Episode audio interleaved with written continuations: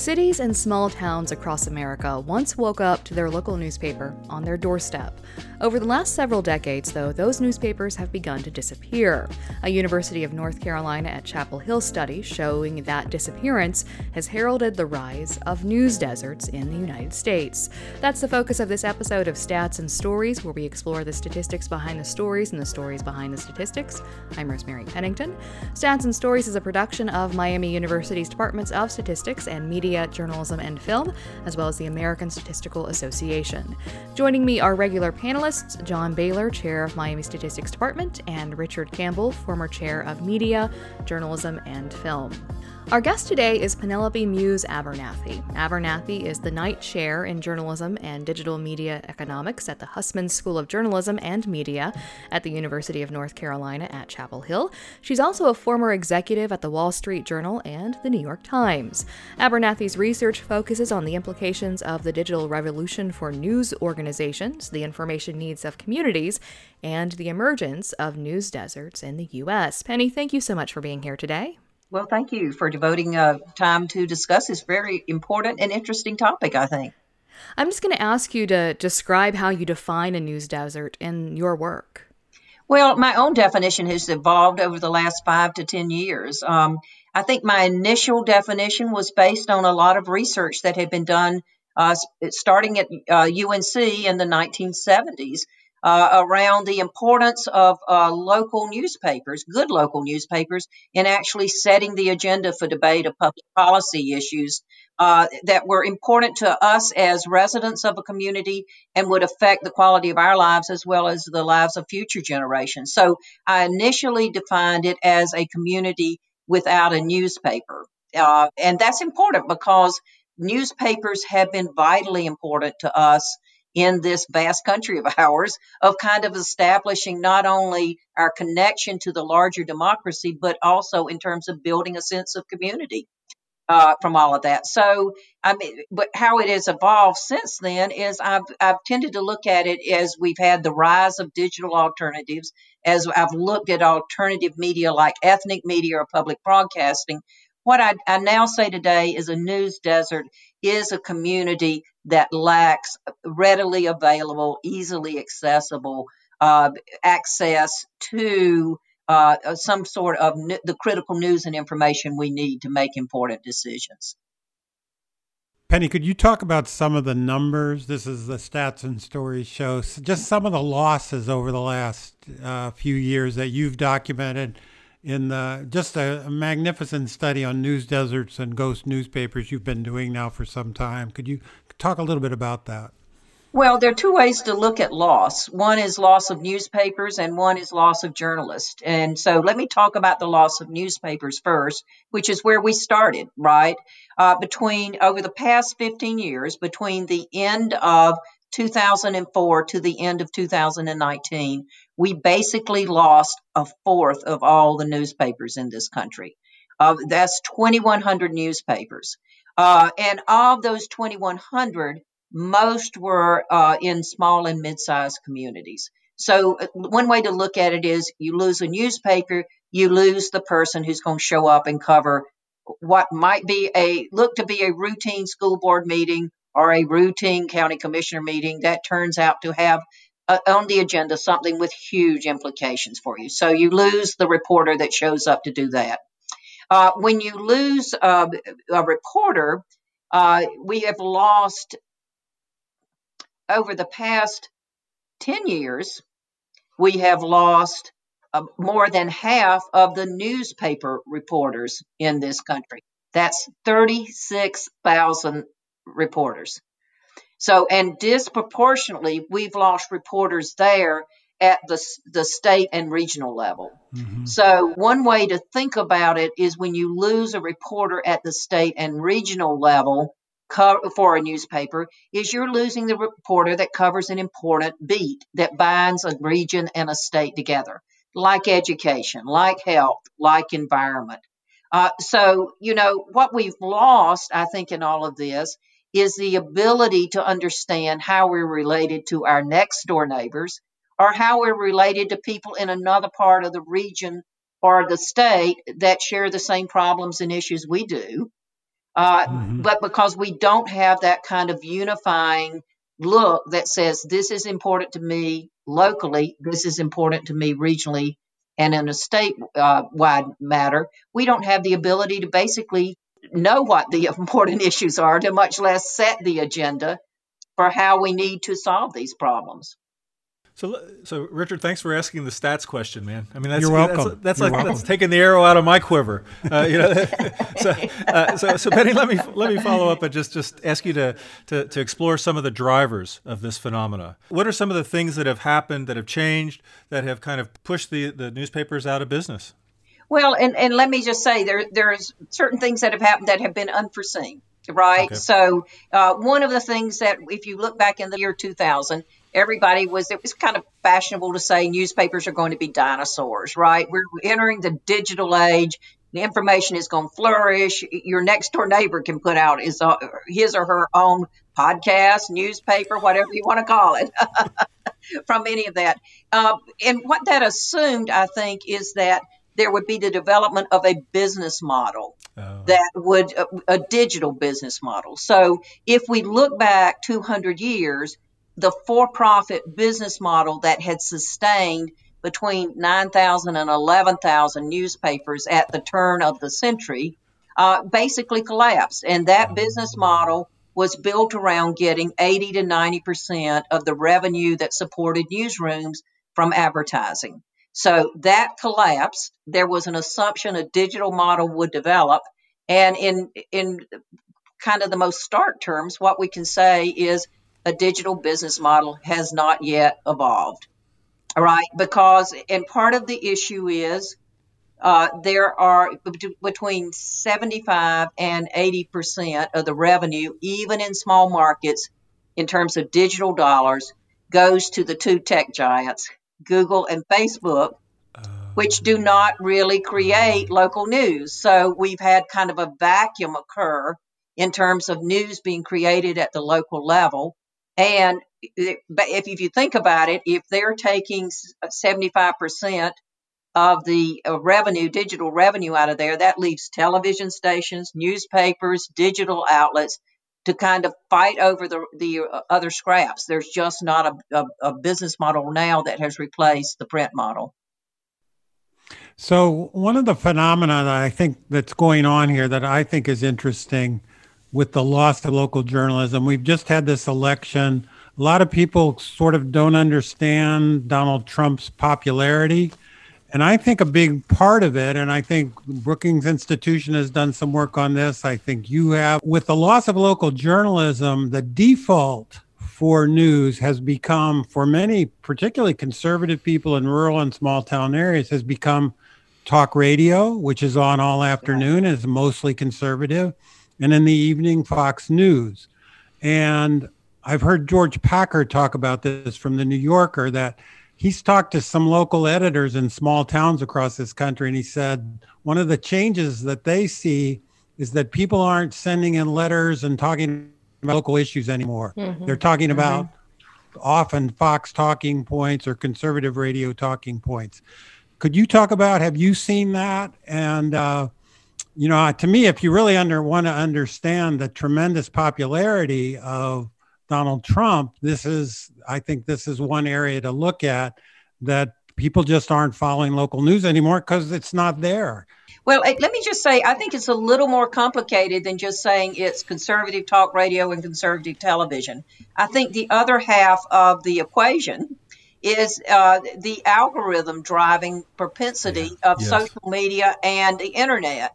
So, what gets said on the conservative channels gets amplified in social media. And what also happens is that because of the loss of journalists, because of the loss of local uh, newspapers, you have to turn to social media to find out something, right? I mean, there's just not, it's not being covered locally. You don't have a way to know it. So, a classic example is the pandemic most recently, right? I mean, uh, you, there just it was not being covered locally in my local newspaper. I live about 80 miles outside the the Chapel Hill bubble, and so I, it was almost impossible to find any statistics on anything, uh, right? And so even most recently, my husband said to me that the local hospital had run out of beds. This was about a month and a half ago in our hometown in, in Laurinburg. And I said, How do you know? And he said the funeral director posted something on his Facebook page. Now, in a oh. way, in a way, that's probably a more reliable source than you would normally get because the funeral director probably is in touch with what's happening uh, there. He may even be on the board of directors at the local hospital. I'm not sure. But that's how desperate you are to get information. You just don't have somebody covering something as vital to the the health of your life, to say nothing of the quality of your life mm-hmm. on the local level. You're listening to Stats and Stories, and our guest today is the University of North Carolina at Chapel Hills, Penny Abernathy. One of the things that I was reading about recently, Penny, was the rise in some of these communities where there's a dearth of local news, of these newspapers that look like news but are, are you know, pushing an agenda. And I wonder if you have started looking at some of that in your work on news deserts and how that sort of is influencing how you're thinking about this issue. I think I think there are a couple of ways to look at what is happening. If you look back over the last decade, what we can say is that we we had the emergence of a new type of media baron, especially in local news. It were the private equity and the hedge funds who just kind of rushed in, swooped in after the recession, bought uh, newspapers at just rock bottom prices, and managed them the same way they manage a widget factory, which is yeah. you go in and you cut cost and try to get it to profitability, and you either then harvest it, sell it, or just shut it down if you can't do it, right? So mm-hmm. if you look at the decade between 2010 and 2020, you see the rise of these huge conglomerates, right? That own as many as 600 newspapers. Now, wow. that's a real disconnect with the community that the newspaper is supposed to be serving, right? so and they've also been responsible for shuttering an, an enormous number of newspapers or merging them together so you don't have it. I, my fear is we don't know yet know who's going to own the next decade, right? And what we have seen is a huge proliferation over the last uh, year or two of what some people call pink slime, right? Mm-hmm. It's these partisan based uh, news uh, outlets, and some of them are being very deliberately targeted at what are news deserts, mm-hmm. right? So, it, and part of the problem with these partisan sites is that there's no transparency to them, right? I've looked at a number of them. You don't know who's funding them. Right. Uh, you don't know what the agenda is. You don't even know whether the reporters reporting on them are even local or maybe based in another country or another part of the country and, and supposedly writing up press releases or whatever. There's also a pay to play element for there. Mm-hmm. So my concern is if you look at it just from the, the needs, the information needs of a community, we're in danger of actually bringing uh, partisanship down to the very local level. Mm. And I mean, I think most people don't vote on somebody for the local school board based on whether they're Republican or Democrat. They're voting based on what they want to do in this local school system and what they think the priorities are there. Mm-hmm. I'd like to just quickly follow up on what one of the things you just said, which was the information needs of the community. Yeah, I mean, you've al- you've already talked about the idea of essentially this trend from lo- there's this trend from local to national, this trend from broad coverage yeah. of these regional issues, and also from a broad perspective to more customized, algorithmically determined focus. Yeah. But but what what are the information needs for the community that are not being served by this by these trends? Well, what I harken back to is what the FCC uh, uh, produced in uh, 2012, and they basically brought a group of uh, social science scholars together and said, identify what, what I need as a, a ordinary resident, an ordinary community to know about, so that I can make wise decisions about the quality of my life, the quality of my children, and the quality of future generations. And they identified eight topics uh, the FCC has them on their website. I use them when we're judging whether a, a news site is actually a news site. Mm-hmm. It includes things like do they cover education, environment, health, governance, infrastructure, uh, economic development, politics, and public safety. I think I got all eight there. That's mm. that's a first for me, right? And, you know, we have used that when we've assessed a, a, whole range of things. For instance, in the 2020 report, we looked at Facebook shared with us 300 and some odd pieces of local news that ended up on their local news feed. And what we concluded is when an algorithm is choosing your news and there's a dearth of local news, what tends to happen is the majority of the news that you get uh, through Facebook's local news feed is either related to crime mm. and not even is kind of a wackadoodle crime type thing. Uh, and it's also related to human interest uh, types of things, right? So, you know, we look very specifically at North Carolina, and among things that we found in North Carolina is when a hurricane was coming through, the warning for the hurricane actually appeared two days after the hurricane was already out to sea. Now, if you think about it, that's because it took that long to get enough shares for it to rise to the level that the algorithm picked it up as being an important local news.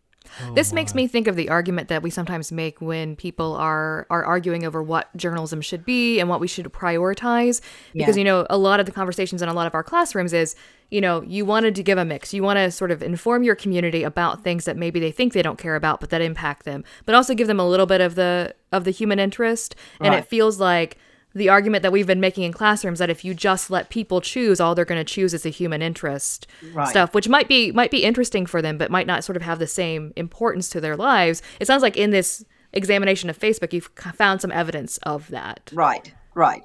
So, so give us some hope here, Penny. Uh, what's wait, wait, wait, let, I mean, let, let, me just say, I think there's there's several silver linings in this this thunderstorm that is overhead. I think, you know, whatever we can say about the pandemic, I think it has helped raise awareness among the general citizenry of how important it is to have local information and have mm-hmm. the facts and the data and the stats right there so that you you can make wise decisions just about what you do that day. Uh, and we saw digital subscriptions rise from that. Now, the other thing I would say is what's been discouraging to me is the fact that roughly, uh, you know, 50% of people in a poll by um, survey by Pew Research Center found said that they were not getting the lo- relevant local news they needed. Uh, but 75% said they weren't aware that newspapers were having any kind of financial difficulty, oh. right? So there's a huge disconnect. Now, what I have seen over the last two years is I think the industry has uh, awakened to the problem that they need to, they're going to need help other than just kind of generating it. And we have, for the first time, I think, in Congress, bipartisan support for a number of policies aimed at, at least giving short term support to news organizations going forward. Uh, on the other hand, short of policy, I also have studied business models, sustainable business models, and I have concluded that if you are in a community with average to above average population and economic growth prospects and have a publisher, owner, uh, founder of a digital site that is truly connected to the community and understands the community's needs and expectations, and that is of both residents and businesses, then you have at least an average chance of creating a very diversified for profit, nonprofit, or hybrid model. Where I continue to be most concerned is in economically struggling communities that have lost news organizations. And disproportionately, that's where we've lost newspapers because mm-hmm. of the collapse of the for profit model. Penny, can you? One of my frustrations to add on is the the national news media is not covering this as a national problem. It's localized coverage. And this, I think, is partly a problem of journalism doesn't do a very good job of covering journalism. and I think you mentioned that before. Yeah. But this reminds me a little bit of the Catholic abuse case where it took 20 or 25 years. Yeah before realized this wasn't a local problem in community. This was a national and international problem and it wasn't until the spotlight team at the Boston Globe made this a national problem. Do you have any hope that the national media will focus on this more and not just sort of treat this as, oh, here's what's going on in this community, uh, not an isolated story, but one that we all need to be pay attention to? Because frankly, some of the national newspapers and organizations are doing very well financially, and local systems aren't. And like we're trying to raise money for our own foundation here to support local news in southwestern Ohio. You can't compete. You can't get money because it's all yeah. going to national right. organizations right now. And it is a good time to raise money for journalism, but not at the local level. It, no, I think you raise a good point. I've I've actually been um, impressed that over the last year and a half, the number of uh, national and international news organizations uh, that have actually uh, approached me and have done major uh, pieces. I mean, I've, I've actually been quite impressed with the documentaries that have been done on German public television, on Japanese public television. They see the U.S. as kind of the canary in the coal hmm. mine. Oh. So I think there is, in many ways, kind of a, it has come back in on national ones from the international uh, mm-hmm. organizations that have actually picked up on the, the survey that we did on the U.S. So I think in that case, we are beginning to see that. But I do think uh, one of the things that I think we need, we overlook a lot of times is when I came here, every was in 2008 uh, to become the Knight chair. Everybody was very concerned about whether there was going to be a business model for the New York Times. Yeah. Right. So we tend to look at our media as top down, yeah. when in fact there's a lot of uh, estimates and research that shows that as much as 85% of the news that feeds our democracy comes in through local newspapers. Yeah. And one good way to think about that is look at the Ahmaud Arbery uh, case, yeah. right, which was actually first covered by the Brunswick paper in Georgia. Mm-hmm. But it took the Atlanta Constitution Journal and the uh, New York Times to amplify that into a national story. Mm-hmm. So when we lose that, uh, that kind of on the ground reporting and the connections from the on the ground local reporters to the state and regional reporters who then amplify it up to the national level, what we're losing is all of that news at the state and regional level and below. So I, am curious a little bit about the packaging of, of news. Yeah. You know, if, if you look now, you know, from, from 2000 to 2020, that's another generation of right. news consumers whose whose experience with, with news tends to be snippets in the context of social media not to car- right. be a caricature of this but just it's a different model so so what are what are things that have that might need to happen to engage kind of all generations in this in this new experience of of regional news well, I, th- I think several experiments that are out there. One is that I think what we've learned uh, is that we form habits uh, early in life, and that we tend to take those habits through with us through life. So, for example, I was working at the Times when uh, they first set up nytimes.com, was involved with that, was at the Wall Street Journal as they were doing WSJ.com. But it took me until 2013 to actually start reading the digital editions of the New York Times and the Wall Street Journal routinely. And it took me another year and a half before I was comfortable enough to say, this has more value to me now because I've changed my habits. I can't remember the last time I picked up a print newspaper, right? But it took, I think about how long it took me, someone in the industry, to basically change my habits. So I think that part of it is we haven't looked at loyal news consumers in ways that we need to transition them.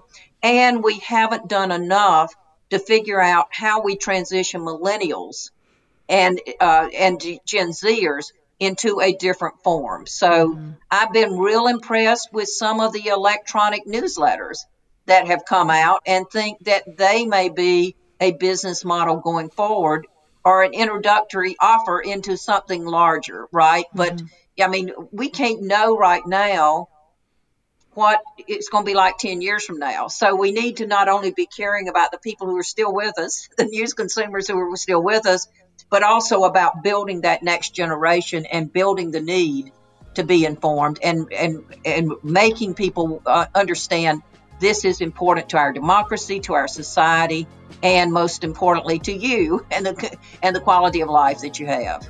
Well, Penny, that's all the time we have for this episode of Stats and Stories. Thank you so much for being here. Thank oh, you, thank you for having me. Stats and Stories is a partnership between Miami University's Departments of Statistics and Media, Journalism, and Film and the American Statistical Association. You can follow us on Twitter, Apple Podcast, or other places where you find podcast. If you'd like to share your thoughts on the program, send your email to statsandstories at miamioh.edu or check us out at statsandstories.net and be sure to listen for future editions of Stats and Stories where we discuss the statistics behind the stories and the stories behind the statistics.